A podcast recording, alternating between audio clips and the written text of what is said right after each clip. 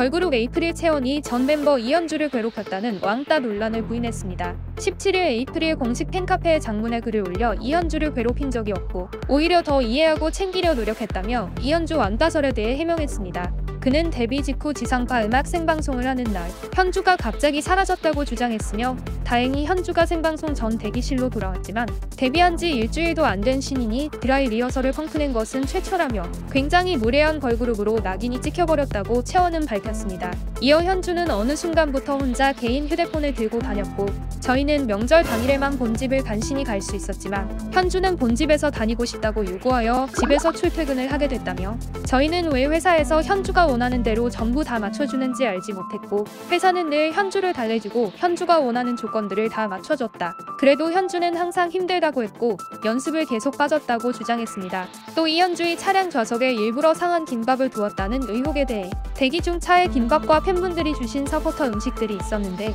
현주는 갑자기 들어오자마자 냄새가 나는지 표정을 찡그리며 밀폐된 공간 안에서 향수를 마구 뿌렸고 뒷자리에 앉은 진솔, 예나에게까지 향수가 닿을 정도였다며 다들 머리가 아프다고 현주에게 그만해달라고 했고 현주는 모든 멤버들에게 쏘아붙이듯 공격적인 말을 하며 언성을 높였다고 해명했습니다. 그는 이현주를 이해하고 응원했지만 그녀가 자신에 대해 거짓 소문을 지어냈다고 주장하며 진실은 밝혀지게 되어 있다고 전했습니다. 앞서 지난 2월 말 이현주가 에이프릴 시절 왕따를 당했다는 글이 온라인에서 확산됐으며 이현주는 직접 지난 4월 SNS를 통해 괴롭힘은 데뷔를 준비하던 2014년부터 시작돼 팀을 탈퇴한 2016년까지 지속됐다며 왕따 피해자라고 밝혔었죠. 이에 에이프릴 멤버 이나은과 이진솔이 지난 11일 입장을 밝혀 왕따 의혹을 부인했는데요. 과연 서로 공방을 이어가는 에이프릴 멤버들 간의 갈등은 어떤 결과를 맞이하게 될지 팬들의 관심이 쏠리고 있습니다.